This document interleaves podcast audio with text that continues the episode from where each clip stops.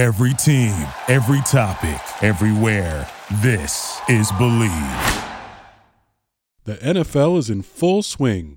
You might not be at the game this year, but you can still be in on the action at Bet Online. Another sport that's in, about to be in full swing is the NBA. Uh, you can check out Bet Online's NBA futures uh, odds to win the 2021 COVID 19 NBA championship. The Lakers are plus 275, big time favorites. The next best bet is the Milwaukee Bucks at plus 600. Uh, they got the Nets at plus 650. Wow, people really think Kevin Durant and Kyrie will just uh, gel very quickly and get to the finals or win the finals. That'd be an interesting bet. If you're going to take a long shot, how about the Miami Heat at plus 1800 or even the Philadelphia 76ers at plus 2200? So have fun with that. From game spreads and totals to team, player, and coaching props, BetOnline gives you more options to wager than any place online. And there's always the online casino as well. It never closes. So head to betonline.ag today and take advantage of all the great sign up bonuses. Again, that's betonline.ag and sign up today. BetOnline, your online sportsbook experts.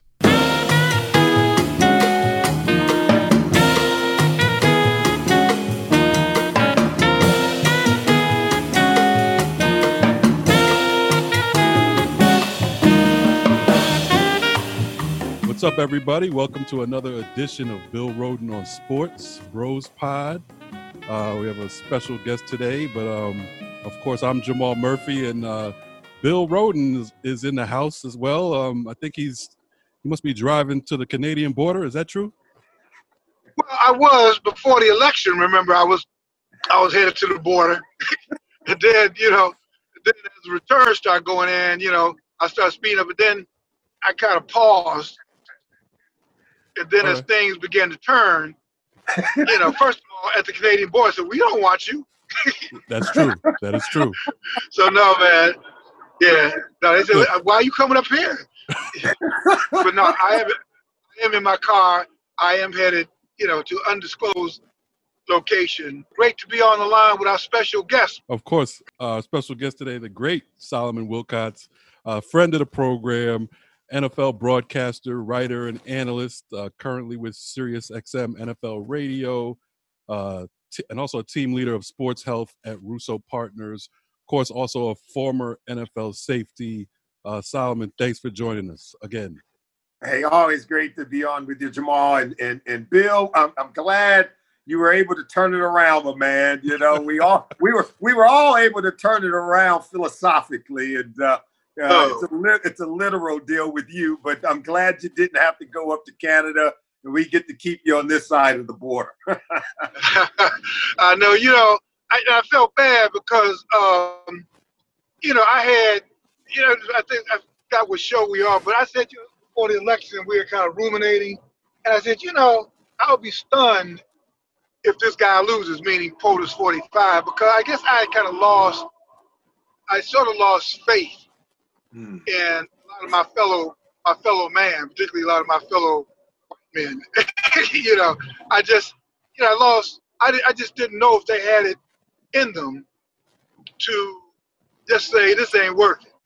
Whether you Republican or whatever, to say you know what, man, white privilege is not it's not worth it to keep this kind of nonsense in the White House. So I didn't know. So I was pleasantly surprised, Sally. I was very pleasantly surprised that um, you know that my fellow, you know, my, my fellow citizens said, you know, enough enough. So yeah. Yeah, it, it's nice to know that we still have some egalitarian spirit about who we are as a, as a nation and as a as a country that we can still progress towards um, economic independence and freedom and strength and developing the resources, but still understanding that we're a better nation by working together, sticking together, and even reaching back to help those who might be less fortunate, that we can still make sure everybody's taken care of to a certain degree while still progressing and moving forward. That's it's nice to know. It's nice to know. I think all of our faith has been restored. Yes. It was a close call, however. and- right, right, right, right. Yeah, I know, but I was I was headed that way, you know. Um, but uh, yeah, we still there's still business to be done. You still got those uh, runoff elections in Georgia, Right. which uh, you know, it would that would be I wouldn't even say uh, cherry on the top, but it's almost pivotal. Right. So job's not done yet, but at least, at least, you know, the the, the message coming from, you know, from your leadership. You know, you play ball, man. You've been on teams, and the lead, you know, the message coming from the top is just so important. You know, Yeah. uh, Yeah. figuratively, symbolically, it's so important that the message coming from the top is the right message. Absolutely, it's it's it sets the tone for the team, right? It if, Absolutely. if you if you ask everyone to work together, make it part of the process and uh, the the the sort of the mandate, the call to action, right? Then that's what people tend to do. They tend to get on board with that. If you say if you give them the least path of what we call the path of least resistance, well, no, you don't have to honor your neighbor. No, you don't have to work together. Yeah, you you know, just keep it moving. People tend to take that path. So it's it's nice to know that we've, and I don't even necessarily want the return to to normalcy. I, I want us to go to another level. So you're right. Right. There's a whole lot of work Right. to do, and and I think we now see that democracy can be fragile, right? And Right. I, I think people are going to appreciate um, democracy. I think people appreciate the not only the right to vote, but to right the right and really our responsibility to be engaged and not just during the election cycle, but on an ongoing basis. Right. yeah, I was so happy, Solly, to see um, Jamal. I talk about this to see the athletic community really, really step up and get involved. I mean, uh, almost not even in a partisan way, but just how the NFL was saying, "Hey, you know, uh, vote, vote," and the NBA vote. You know, be involved. You know, they, they weren't necessarily telling you who to vote for, but they were just saying these leagues and the players were, were saying vote. And, you know, he turned stadiums into voting places. And, you know, a guy like Pat Mahomes bought voting machines. I just thought it was great um, to see the to see your community, the pro sports community in general, really just uh, step up and, and, and get, get engaged. You know, it reminds me of that iconic photo that we saw during the 60s with uh, Jim Brown, Lou Alcindor, um, Right. you know, Bill Russell, um, Cassius Clay went before he became Muhammad Ali, when all the great athletes came together to stand up for civil rights within their communities. Um, and you know, when people say, "Hey, just be, just shut up and dribble," it, that that that's lost on me. You know, I, there's no way um, you can ask athletes to just stay in their lane and play sports. Many of us come from these communities that have been disenfranchised. We have family members and loved ones who have been left behind economically, and and and when it comes to education, when it comes to healthcare, um, there's no way that we're going to go off and leave our communities, even though we've quote made it or been blessed to have um, sort of inherit some a- athletic ability or economic um, advancement. No, no, I think athletes have always decided that they were going to be part of the process. And as you well know, Bill, um, you know, once we go into the athletic world, we immediately understand the politics that's played, whether it's through the collective bargaining process, Mm. trying to get fair and equal wages, even as an athlete. And many of us, we know what it means to be disenfranchised. One minute, we're an athlete, we're on top of the world. The next minute, we're injured, Mm. broken down, Yeah. and uh, we we return we return to the space that we came from. So Right. there's Right. no there's no way there's no way we're not going to fend for the rights of others just because we've been granted some temporary opportunity to participate in, in upward mobility. Do you think, Sally, that this this active well, we use that word activism, but this um, engagement by uh, athletes is this sort of the beginning of something? Maybe uh, people beginning to realize uh, collectively. Um, uh, I don't even want to say their power because that's you know, but uh, actually just just becoming, just joining, you know, just join, being citizens. Yeah, I, I do think this is uh, this is a, a growth phase um, for minorities who have been sort of grafted into the American fabric. Um, and let's face it, we this isn't a country, a nation of capitalism. And so when you participate, when you participate um, in in in the game, or you're allowed to participate and have that eco- economic uh, advancement and mobility, you become part of the corporate structure. And so now you have to figure out a way to how do I continue to uh, to advance economically, but still keep my feet on the ground, still maintain a love for community, a love for people, and how do I use my newfound position? And uh, you you mentioned it as power. I like to say the collective of resources, and then the distributor of those resources. Right? How do I use that platform to to still advance, but still reach back and help others? And I think you find a lot of people in that that space trying to figure out how do I do that without alienating anyone? Because not, you know, sometimes when you make these political choices, or you stand up for something over here, you feel like you're alienating someone over here. And we're not, we, none of us got into it for that, but we have to understand right. that there are certain things that we have to be done. There are certain people who are not going to be happy about your choices to help others. Right. And so we can't be afraid to step out on that leadership um, and knowing that there's going to be some people who decide to oppose whatever efforts you take to help others. And you've got to be willing to tread in those waters and be able to do it with really great depth of knowledge and skill. And so there's a learning curve here, but I'm happy to see that uh, a lot, so many people are willing to do it and take those chances. So you met, you mentioned a capitalist society. Um, so let's talk, let's talk NFL season. Uh, speaking speaking of, speaking of the capitalist capitalist society, NFL season, uh, you know, playing through through this COVID nineteen pandemic. Um, it's a season like we've we've never seen. Mm-hmm. Uh, you know, I was just it, it, was it was wild seeing Denver have to play with no quarterback.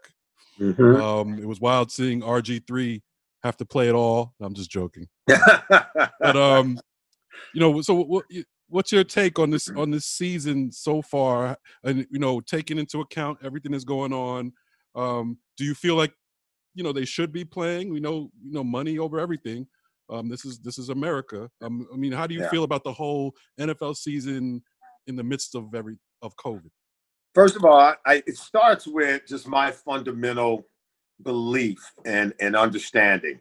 Uh, I, I i believe you can be a capitalist that you can be about commerce and economics and the growth and the development. And I'm also aware of all the good things that come from it. Now, I'm also aware of some of the ills on the other side of that coin um, the exploitation, corruption, the things that can come with it, right? And I fall back on, you know, what Martin Luther King, when he talked about love and power, and he said that love without power, you you can become weak and anemic. And he said, and power without love can be corrosive and corruptive. Mm. He said, but it is the two together that allows you to be able to do things for others out of love. Right. And so it's it's the ability to have those resources that makes your love uh, and your compassion toward your fellow man meaningful. How can you help them if you don't have resources, right? Right. And so you have to be able to understand um, that I don't think capitalism is a bad thing. I think we need to understand the ills that come with it, mm-hmm. but I think we also should understand the blessings that can come with it when used properly. And that's what we were talking about with many of the athletes who have achieved economic um, advancement and the ability to do some good in their communities. And so when I look at the NFL playing through a global pandemic, you know, I, I don't think we needed to unplug our economy. I think we needed to be smart about how we were going to forge through it. But I think you can move forward, but you have to be smart about protecting players and all the people that are exposed while trying to forge your way through and play through a global pandemic. I think the NFL has really done a good job. I thought they got off to a slow start, but then I thought they got their arms around the science and all the knowledge needed to keep people safe. And for a long time, we went without people testing uh, positive for COVID 19. They had protocols set in place and had staff members, coaches, and players follow the protocols, we would continue to be able to move forward without these setbacks you're talking about. In the case of Denver, you say, well, why did they have to play despite having players test positive for COVID 19 and had to take the field without their quarterback? You know why? Because it, the virus was contained within one group, didn't spread to the rest of the team. There were four quarterbacks in that room, one tested positive, and because the other three chose not to follow the protocols mm-hmm. for whatever reasons, whether it's mm-hmm. their political belief in the mask, there's a lot of people all over the place but all they had to do was follow the protocols. Right. They'd followed the protocols, they wouldn't have had to go into a 10 day quarantine and miss the game. In that case, those three players let down their team. They let right. down their teammates, they let down the coaching staff, the ownership group, and the entire city of Denver, who expects them to go out and play. And, and their head coach, Vic Fangio, said as much. For the Baltimore Ravens, for 10 straight days, they had a player test positive for COVID 19. They, they never could contain the virus within one group. It just kept spreading and spreading and spreading. And this is where the NFL has been clear, Jamal. They're not going to move forward if they feel they're going to jeopardize the safety of staff members, people who work in the stadiums, the officials. Everyone's exposed if you have players step out there who have already who have already tested positive, and and more importantly, who have failed to, to have, show a negative test. And right. so, because they couldn't contain it, they felt the virus was still spreading, so they kept moving the game back. They did not help the Baltimore Ravens because ultimately, when the Ravens played on Wednesday against the Pittsburgh Steelers, they were without six Pro Bowlers, including last year's MVP and Lamar Jackson. And by the time the game was played, they were playing with their third string quarterback. So uh, they didn't do the Ravens any favors. They just made sure they followed their protocols, the league did. Once it was contained, now you're allowed to play. Okay? That's that's really the difference. It's not about competitive balance. It's about containing the virus. You got 50 something players on the regular roster. You have 12 on the developmental squad.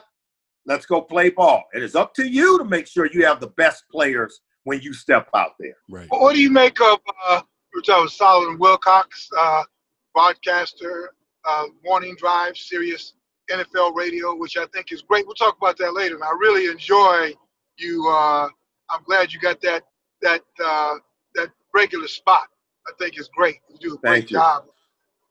Um, what do you what do you make of Lamar Jackson's comments um, after that game on Wednesday? And he, he raised the question, and, and this is kind of a column I'm going to be writing for the undefeated, but he, he just wondered whether the NFL really was putting, whether it really was putting the players' interest uh, first. Yeah, I mean, listen, he, he yeah, I, I, think he has a right to voice his opinion. Um, I think the league is in a very tough spot. You and I both know. There's we're this is not like the NBA because there's more people, right? You got 32 cities, they're all spread out. You can't throw a bunch of people in one bubble like the NBA did because you have more people, more bodies. Imagine if all of these teams are housed in one bubble and one person got it because it only takes one person to go outside the protocols. Right. And now they have it. They end up infecting everyone in the bubble. Right. That's, right. that's that's why the league is sought to have all 32 teams create their own bubble. Right. And that way, by and, and so I, the players have have been educated on what the league is doing, what the protocols are. But as the league learns more and become more informed about how the virus operates and how to contain the virus, it's an ongoing fluid process. And as they learn more information, they they institute better rules, better protocols. They modify what they had been doing into something differently, and they're constantly having to keep the players up to date. You and I both know not all players are taking the time to really educate themselves and, and really have great engagement with the league terms of what's going on. Why okay, why are we doing this now? Okay, what what's this about? And just learning those things because if you feel like you've lost some games, and hey, the Ravens right now, as we sit here, they've lost four of their last five games, and so you, you you're, you're looking for someone to blame. You're looking for somewhere to point right, to, right? Right. Right. Wait, and, and they felt like they were taking the field, and they weren't at their best in terms of the best players weren't out there. And for all that we've been taught as athletes, you put the best players out there. But what if I said to the players, you are you have to be held accountable if you're not wearing your mask, if you're not socially distancing, and you decide you're not going to follow these protocols, and then your team becomes infected, and we say that, okay, the guys are healthy, you got to play. The guys aren't healthy, you can't play. At what point do you become um, aware of your own accountability and the reasons why now you can't play or why the virus is spread amongst your ranks? You have to take some accountability. The protocols have been put in place if you told me we followed all of your protocols, we did everything that was asked of us, every single individual, and now we're still missing games, uh, that'd be a different conversation. But you don't hear any of the players and coaching staffs admitting to that. In fact, we're finding out the players are going out, doing certain things they shouldn't be doing. Yep. And so that's where some of the problems exist. Well, you know, that, that to me, Solly, that, that kind of gets into, I keep thinking of this blues record by Albert King. Everybody wants to go to heaven, but nobody wants to die.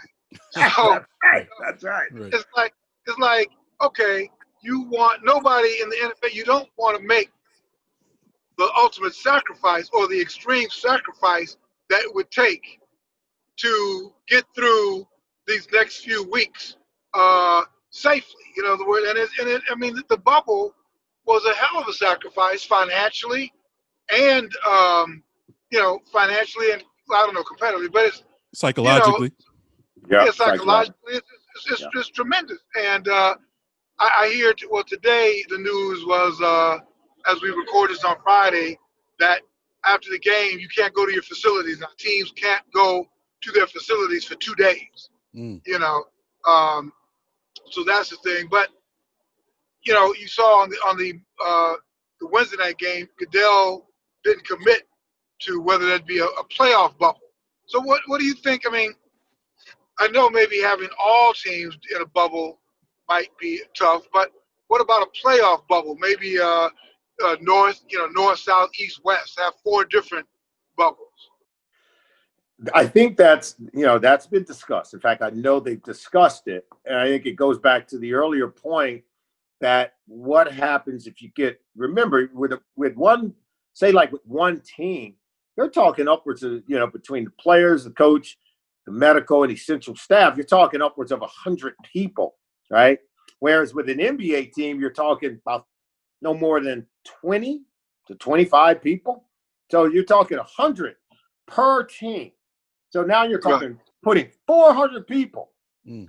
in what, a hotel or, and how do you feed those 400 people? And again, you're still, if one person gets impacted, this thing spreads like wildfire, as we have yeah. seen. And now you're talking. So, I, to me, I think what the, what the league has embarked upon is holding every team accountable about creating their own bubble. Now, they're still letting players go home, but the, the 49ers essentially have been asked to leave or not participate in Santa Clara County. So they're going to go to Phoenix and they're creating their own bubble there. Okay. And you're finding teams that have self isolated, like the New Orleans Saints, since the beginning of the year. They have been pretty good about it. What when you're playing through something like a global pandemic, what we're going to look back on this and say, the team that had the greater discipline, right. the teams that were willing to follow the protocols and understand that science rules the day, and that by trusting in science, that that's where we're better off and then the discipline of adhering to those protocols on a daily basis. Those are going to be the final two teams standing, um, participating, and playing for a championship. That that's what we're going to look back and say is that this team was not only the best on the field, they were one of the best off the field when it came to just discipline and maturity and doing the right things. And to and for me, that's where athletics sets an example for the rest of society. And in a tremendous way.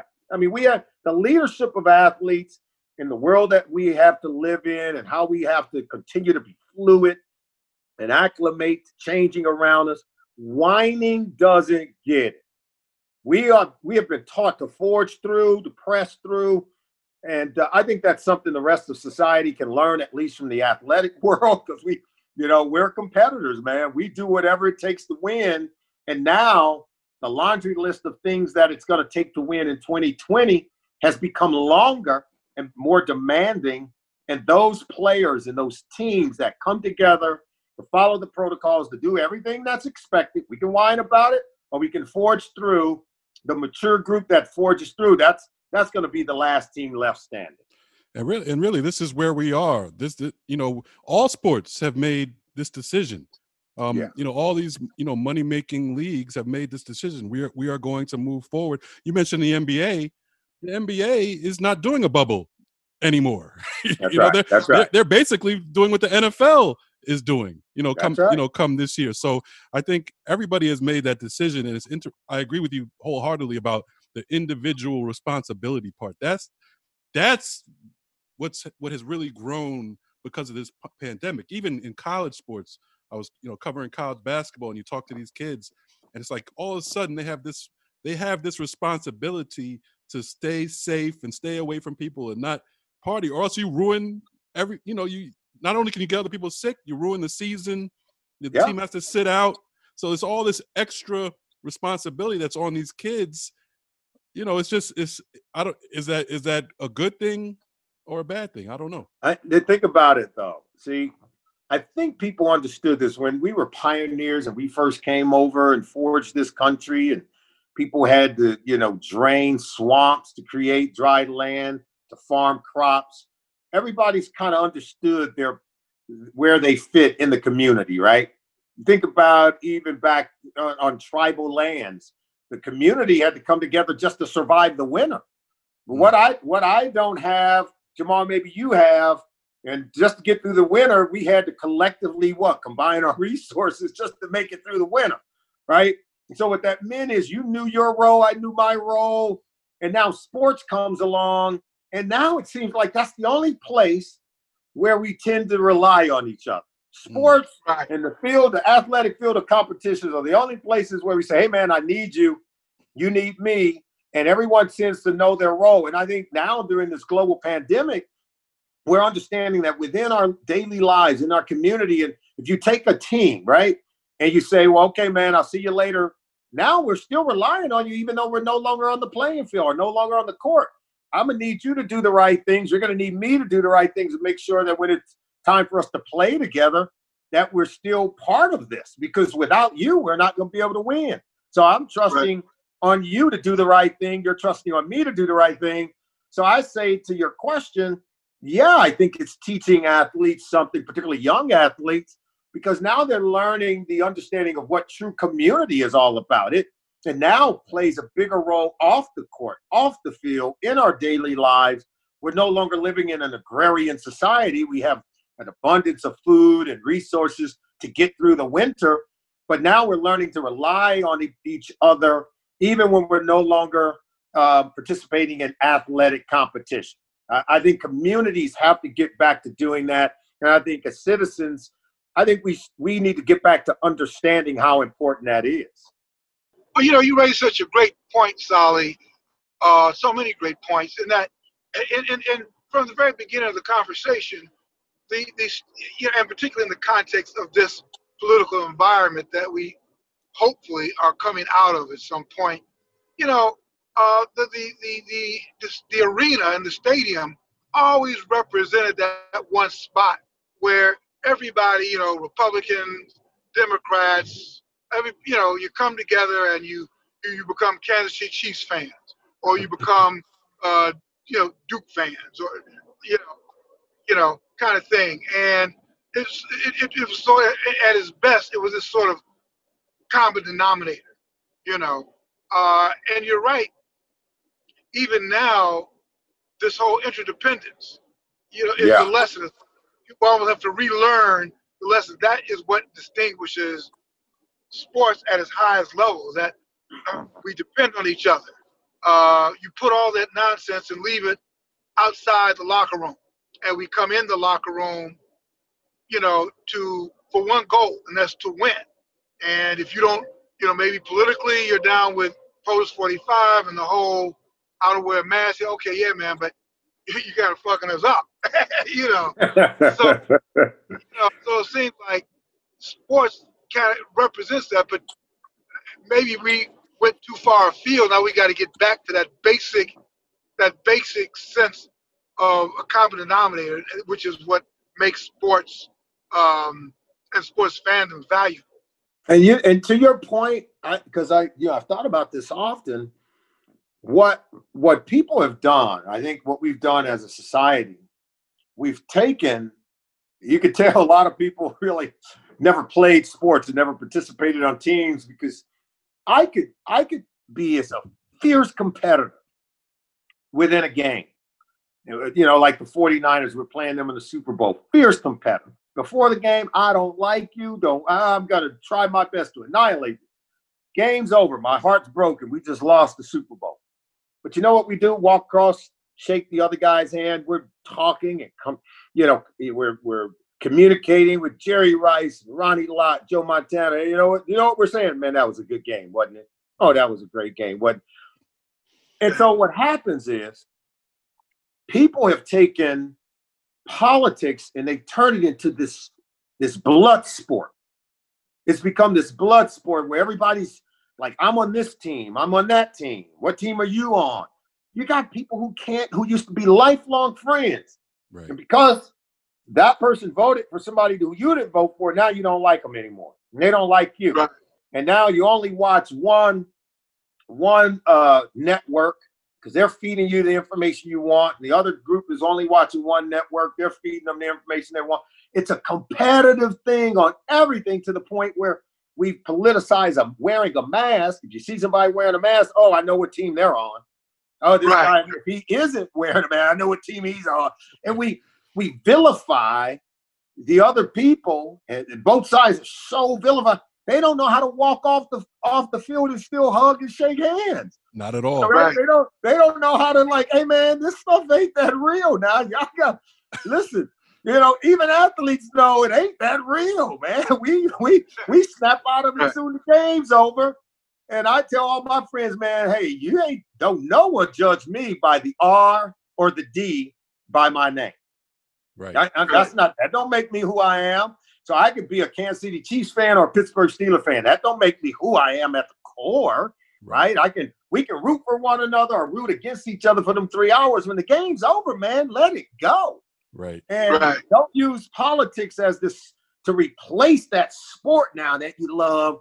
And you don't understand that both sides have to be able to work together. That the R, the D cannot define at our core who we are. That's a low level of humanity. It really right. is. And the, the, NFL actually, I've been surprised that at how well the NFL has done as far as you, you know all the protocols because you know we would have so pr- prior to all this and maybe still definitely still but you would associate the NFL to being you know on one side you know on the the Trump side or whatever but they have not been on that side as far as the protocols that they've that they've put in place. They're fining people if you don't wear a mask. You look on the sideline. You know, it's pretty strict. Like people are, you know, ab- abiding by the rules for the most part, at least in public.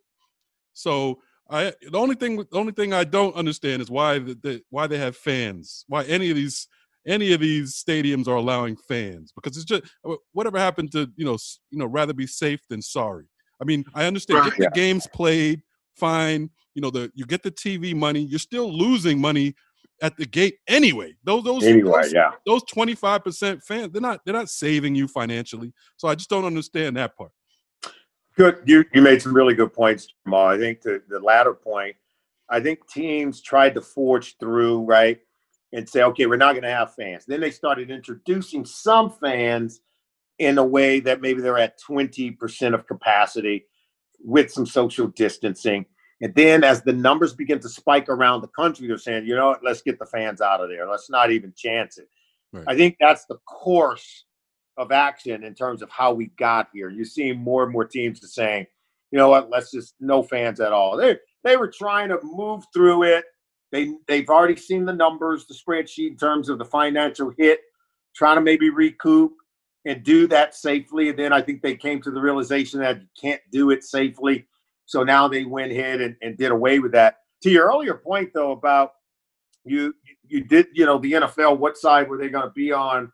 I think we're going to look back as we get further and further away from this period. We're going to look back and we're going to see that the Colin Kaepernick taking a knee was a pivotal moment in sort of removing the facade behind where owners stood, what players were really thinking, because players were sort of this get in line, do as you're told, don't screw it up. These owners got a real strong hold on on how we carry ourselves and what we do and what we think, not to speak out on certain issues. Couldn't speak out on religion, couldn't speak out on personal views. You no, that stuff was forbidden in locker rooms, right? It was. And so this Colin Kaepernick thing was a watershed moment. We're going to look back on this. Philosophers are going to discuss it. Uh, people are going to write their dissertations on this. Trust right. me now, because it it it revealed that many of the owners had been contributors to the Trump campaign. Right. It, it, revealed it revealed that players demand. They were like, "Wait a minute, you had guys down in Miami not liking what their owner was doing. You had other players. It revealed a lot. And what happened is it forced these owners to have to listen to their players and say, wow, maybe they have something going. Trump went a bridge too far in trying to vilifying the players. Then he started vilifying the owners. Trump probably did something that um, that Tagliabue and Pete Rozelle and the late great Gene Upshaw could never do. He unified players and coaches and owners. He, he, he brought us all together, right? Because sooner or later he was he was so in on us and uh, calling us, you know, SOBs, and the, the owners had to like they had to they had to make a decision. They, who, which way they're going to go. They couldn't right, serve two masters, right? So yeah, yeah, their workforce, they've got a very unique workforce. You know, That's right. their their labor their labor, their raw material are like a lot of these black guys. You know, so it's the, you know, what do you want right. me to do? That's right. They were put in a tough position, and now we see where they've landed. I listen. I'm glad because I I've been on my radio show, Bill. I know you've been doing the same thing. I try to send the right message out there. I say, okay, all right, history's going to judge you. You, right. go, you don't want to be on the wrong side of history. I started echoing that over a year ago. I started to hmm. do because I wanted to place in their hearing and speak to their hearts and their conscience. What side of history you gonna be on? Because we're watching, we're taking receipts, right? And you ain't gonna get away with it. You will be called to be responsible for your decisions. And and I, this is where we started out talking about our belief and our faith in humanity.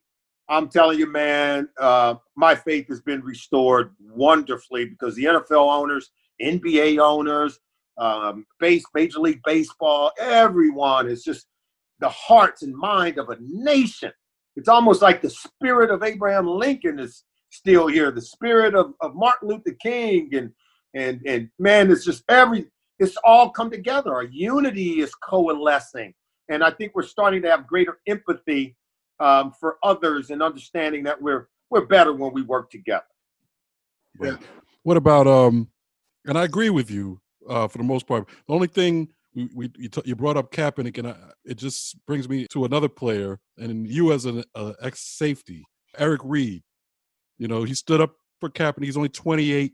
Play had a great year last year. It's almost like they're doing it again to him on that on the Kaepernick level. So that that still bothers me. But Jamal, he he signed a new deal. I mean, post Kaepernick, he got a long term contract from the Carolina Panthers. So I mean, how many people you you could say, wait a minute, they did me wrong? Well, bro, they gave you a twenty million plus twenty million dollar contract after in the aftermath, right? Mm-hmm. So now at some point we've got to begin to be accountable and more realistic. Okay, now I'm not on the team, not because of what happened with Kaepernick. After being awarded the contract, now I've got to really be honest about my performance and and say, is it up to par and is it justifiable? So you think it's a performance team? a performance based situation? Absolutely, absolutely. And I'm you know I'm a big fan of Eric Reid. remember him coming out of LSU, former first round pick with the 49ers, and as you mentioned, was a teammate of Colin's. Um, he had a one year deal and then turned that one year deal into a multi year deal with the Panthers. Um, but then when Ron Rivera left um, to go to Washington, uh, there was a reevaluation with the new regime that came in, and they saw the performance. The performance was nowhere near what he was when he first came into the league, and mm. um, and it's unfortunate. It really is unfortunate. But you know, he's financially now he's he's come a long way, so he should hopefully he, he should be okay. Yeah. You know, uh, one thing you there was something you mentioned. It, it, it gets back to this idea of uh, of sports as this uh, kind of common denominator. Yeah, I just think sports does a really good job of reflecting what we can accomplish in society. I, I think it's a really good, um, you know, platform. I, I I know so many wonderful athletes, and I went through some great programs in college and I'm talking just being around football coaches, right? And being they're leaders. Some of them are the best teachers you've ever been around. Some of them are the best motivators of people you've ever been around. And I watched them pour into other people to make them better. And now been around long enough to see it all come full circle. And I have some people that I, you know, work with across different industries. And I look, we talk about the education, what we went through, what we learned in college, what we learned in our young adult lives, in our early careers and early jobs. And I come away feeling very, um, very blessed that I've had great management training. I've had great leadership training. The things that I've been trained in have been tested under fire, right? Because that's a, that's athletics. You're tested. You got to put a lot of what you believe. Um, you got to put it to the test and you come out on the other side knowing for sure this is what works. And you go into the private sector, you talk to a lot of people who you remember that old poem that says those poor and timid souls who know neither victory or defeat. You know, I know a lot of people like that. They've never had to be tested, They never had to go through the fire, my man. You know, and, and I don't. I'm not putting anyone down. I'm just saying that, you know, I just think that sports has a lot to offer the rest of society because we have a lot of people who have been tested, have been put through the fire, and and can speak to these things with great veracity um, and great validity. So, um, you know, I just think that the, the athletic world, the sports world, we have so much to offer in the private sector, and I think we share so much in common. We have a lot that we can learn from from people in the private sector as well. So, you know, I, I just think that uh, both worlds, uh, I think by coming together, we can learn a lot from one another. Before we let you go, um, you know, despite all this talk, uh, I definitely watch every Sunday. Uh, you know, I'm, I'm, you know, I'm, I'm, I'm as much into football almost, almost as ever. So I just wanted to get your opinion on some on the field stuff. I'm looking at the AFC. The AFC is fascinating to me. A lot of good teams. Um, Pittsburgh is still undefeated. Uh, Kansas City still seems like they're the real favorite who do you like out of the AFC? You, you give Pittsburgh, you put Pittsburgh on Kansas City level. Yeah, Pittsburgh really disappointed in that Wednesday game. Looked like they were playing with a hangover against the Ravens and allowed the Ravens to hang in there. Even Mike Tomlin wasn't happy with the way his team played. I think he likened their performance to a JV team. He was that yeah, upset. Yeah. You know, yeah. he was hilarious. But no, so I, I Kansas City right now stands, even though they're one game back. You know, they're 10 and 1. Pittsburgh's 11 and 0, but Kansas City's just functioning at a very high level. And in the NFC, uh, I'm, I'm, even though the Saints have a better record at 9 and 2, the um, the uh, Seattle Seahawks, me with Russell Wilson, I, think they can compete with Kansas City. Russell's going to keep his team in it. Um, the defense has to improve for them to really be a threat to become a champion. But if I were to take two teams, one from the AFC, one from the NFC, I think Kansas City and Seattle are the two teams I see trending toward a collision in, in the Super Bowl. And what about Lamar Jackson? Uh, he hasn't been the same uh, quarterback he was last year during his MVP season. Lamar's struggling to elevate his game to where he's a true, just as big of a threat throwing the ball as he is in their run game. I think Greg Roman does a good job of leveraging what he does. And remember, Lamar has led the team to two straight division titles. he's he's phenomenal. I'm not taking anything away from him, but as you well know, in this league, you have to continue to evolve. And the quarterbacks who can play uh, and make more plays with their arms and with their legs, those are the guys who are who are going to last longer in this league. And just look at uh, Patrick Mahomes, Russell Wilson. Um, at those guys, and now you see a Cam Newton who was once a league MVP, like Lamar Jackson. When you're primary as the runner, man, your assets are going to diminish because you're getting hit a lot, uh, and you're not going to really be able to play as long at a high level. So Lamar's working his way through that. Uh, I still think he's one heck of a competitor, man. Good luck trying to stop him on Sunday. Yeah, uh, uh your, your thoughts about Pittsburgh is undefeated. I'm wondering if uh, nobody at the beginning of the season would have picked them to beat the Miami Dolphins. Perfect season. Uh, I know they've got there's a lot of football to play, but you know every week you know you kind of waiting for it to happen. But what do you think about Pittsburgh and and Tomlin? Hey, look, I think Mike Tomlin is one of the most underrated coaches in our league. I don't know that he's ever won Coach of the Year, but yet he should. He's already won a Super Bowl and now knocking on the door for another. He's never had a losing season, Bill, in his 14 years with the Pittsburgh Steelers. And people can maybe try to make a mockery of the Rooney rule. I believe in it. Um, I believe we should make it better. Um, but if you're an NFL owner, all you need to do is look at a Mike Tomlin. All you need to do is look at the Pittsburgh Steelers, and they understand that the uh, the NFL is not like other businesses in that way. You can try to go hire the face of for uh, for your football team like it's one of your private um, corporations, and but you don't have a leader of men. You don't have a coach who know how to move men, and so the, the Pittsburgh Steelers they've created a model that is the absolute best in the NFL. They've won. Nobody's won more Vince Lombardi trophies. Nobody's had fewer coaches over the last 50 years. But yet we get these teams and these ownership groups who they want to run it like they're running the Home Depot. They built it into a billion dollar industry. Now they want to come in and run an NFL team with the same people, with the same like minds. No, this is a different deal. Pittsburgh Steelers have shown you the way. They've given you a model to help you come out of your old hiring practices, and all people can do is politicize that and try to make a mockery of it. Well, I say to those teams, okay, you keep doing what you're doing and watch Pittsburgh keep winning. So they've had three coaches in 50 years.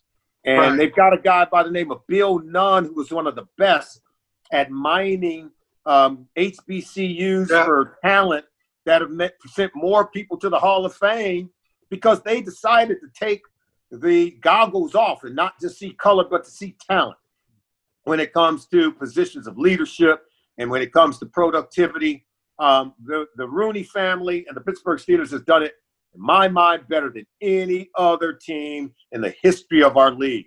And so for these teams, if they want to win, all they need to do is look uh, to Pittsburgh. I think they've been they provided great leadership for what it looks like. I, I think for how it should be done in the National Football League. And and right now, Mike Tomlin, I think he's an illustration of that. Well said. I you know it'll be um, I don't know Tomlin well, but it would be uh, it would be great in this year of great transition in the White House to see that that that, that the that the team that finally broke the Miami Dolphins, uh, you know, super, you know, undefeated record, uh, is a is a team of Steelers with the Rooney Rule led by a black coach. But well, you know, unfortunately, this stuff is decided on the field. It's not, it's not right. decided you know, hey, Solly, man, this has been great. Uh, and thank, as usual, man, thanks so much. I always enjoy your insights and your integrity. And, um, you know, man, I wish you, uh, you know, continue good luck. Uh, you know, hope the back back feels better. That's right. That's right. It does. Bill, hey, it's great. And I, I am relieved to know you didn't make it across the Canadian border, my man. Uh, we we get to keep you at we get to keep you as a national treasure. You know, we we like keeping you around, man. All right. All right. Well, so thanks so much, man. All right. Thanks, Jamal. Thanks, Bill. All right. Talk to you soon. Have a happy holiday season. All right. Same to you guys. Bye bye. So Jamal was great, Solomon Wilcots. as usual, has a lot of great stuff to say. Great, great insights, of course, as usual from Solomon uh, on you know on a crazy NFL season. Um, but I, I, agree with him. It's it's, it's kind of survival of the fittest. Uh, you know that you can't put an asterisk on this on this season. It probably means more. Just like we talked about with the NBA and the bubble. It's probably you know there's so much more going on. It, it almost it, it almost will make a championship even more noteworthy. Yeah, that's what I think. Uh, you know, we talked about that with the NBA. I, I, you know, obviously a split, but I just thought that emerging as a champion then was just harder. Right. you know, um, yeah, I'm sure there are arguments both ways. You can say, well, there players who didn't have to deal with pressure, you know, right. but still, the idea of just being inside that bubble for three months or four months, however long it was, although you didn't have to travel, that was a good thing. Uh, but you did have to travel, so that was a bad thing. right, right. I mean, you you know, it was all all basketball, and it's, and this is kind of all football, and like and like Solomon was saying, the the added uh, personal responsibility piece is big too. You know, because you had to, you really have to be, uh, you know, you have to be on your A game on and off the court. Right, right, and that you, you know, and that's what I was saying. The bubble sort of was sort of forced you to be on your best behavior. Right. You know, uh, but this you're right. This is totally voluntary. You know, and if you want to engage in reckless behavior and and you know not believe this stuff, you know. Yeah, and it's all it's, it's all sports. You know, at this point, there's no more NBA bubble. The NBA starts next week. Uh, the preseason starts next Friday. Believe it or not. Um, unbelievable! It's unbelievable. Like we just, like we just. we did. We did. So you know, all these sports are gonna be back at it. College basketball is in kind of full swing right now. Um, you know, and there's no real bubble. Everybody, it's all on all on each team, each each organization, all the players to uh, you know make sure that they're doing things the right way and we'll see what happens. I mean, we still don't know how this is all going to end, right? We, I think now we all assume that that these leagues are going to make it through, but we are about we are going through the worst period of the pandemic right now, so we don't really know how this is going to end. Yeah, right. I know it's December. Right. We we got December, January, February. Oh my God. Well, yeah, yeah, definitely December, then January, Super Bowl in February. So you're right. You got two two months for this right. stuff. Right. But you know, uh, I still, you know, not totally sold on the NFL. I mean, it seems like I'm. I hear what Lamar. I mean, um, what uh, RG3 was saying. What are the NFL's priorities? But uh, making but, money is a priority. yeah. We know we know the priorities, and and then and they're not they're not hiding it. I mean, it, it this is what it is. Like, there's too much money at stake. We're gonna push forward and the players the players want. Well, they yeah, they get yeah they get paid. Right. I mean, this is their job. Right. You know. And even you if know, you aren't getting, even in college, if you're not getting paid, it's still what the players want to do. The players want to play. That's what that's what that's what kids do. That's what kids want. Yeah, I have a I have a bigger problem in college. Right. I understand. You know, because they're not getting paid. Right. yeah, and you've got, you know, these mostly white coaches. Right. Who are getting paid a lot. That's true. I don't know. I um, I think the moral bar, our moral bar, has kind of we've, we've lowered our moral bar.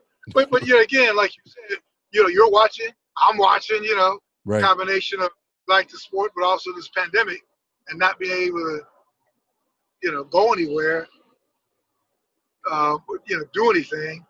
Um, you know, we're watching, we're glued to it. Right. Yeah, they're providing us with a with with some with some entertainment. Uh, so I appreciate that. you know? Yeah, no, I mean, it's like I said, it's a guilty pleasure. Right. Uh, just before we sign off, man, uh, just want to uh, acknowledge uh, Steve Steve Wilson, who's off and on our program. He uh, is uh, lost his mother um, uh, recently, so our hearts and prayers go out to Steve. Yes. And um, you know, but yeah, man. So um, uh, anything else? Oh, you got to do your your spiel, right? Oh yeah, I almost forgot.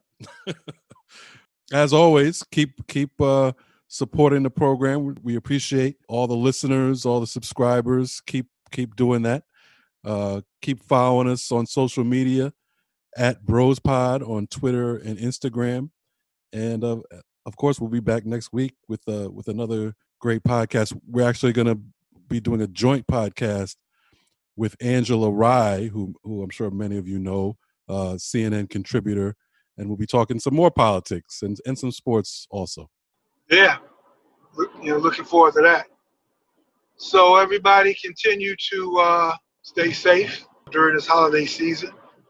He says as he's traveling, uh, don't, not in not in the air, not in an airplane, Good, not good, on good. not in not on not on the train. You know, In a nice, safe, clean car by yourself. Right, exactly. By myself. Yeah. Back and forth. Um, so anyway, listen, man. All stay safe. Everybody out there, stay safe. And of course, God bless.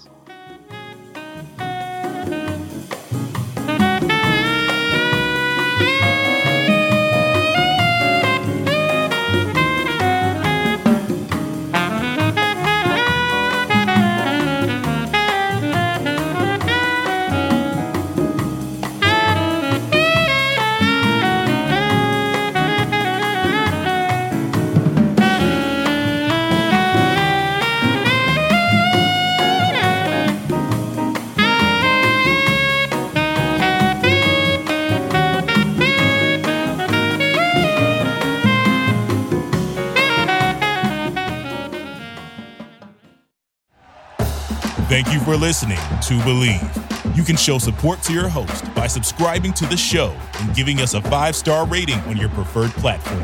Check us out at Bleav.com and search for B L E A V on YouTube.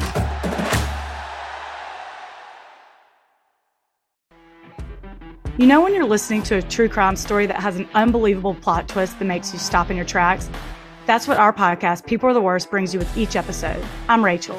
And I'm Rebecca. We're identical twins who love true crime cases that make you say, didn't see that coming, and we hate the people responsible for them. Listen to People Are the Worst now on Apple, Spotify, or wherever you get your podcasts.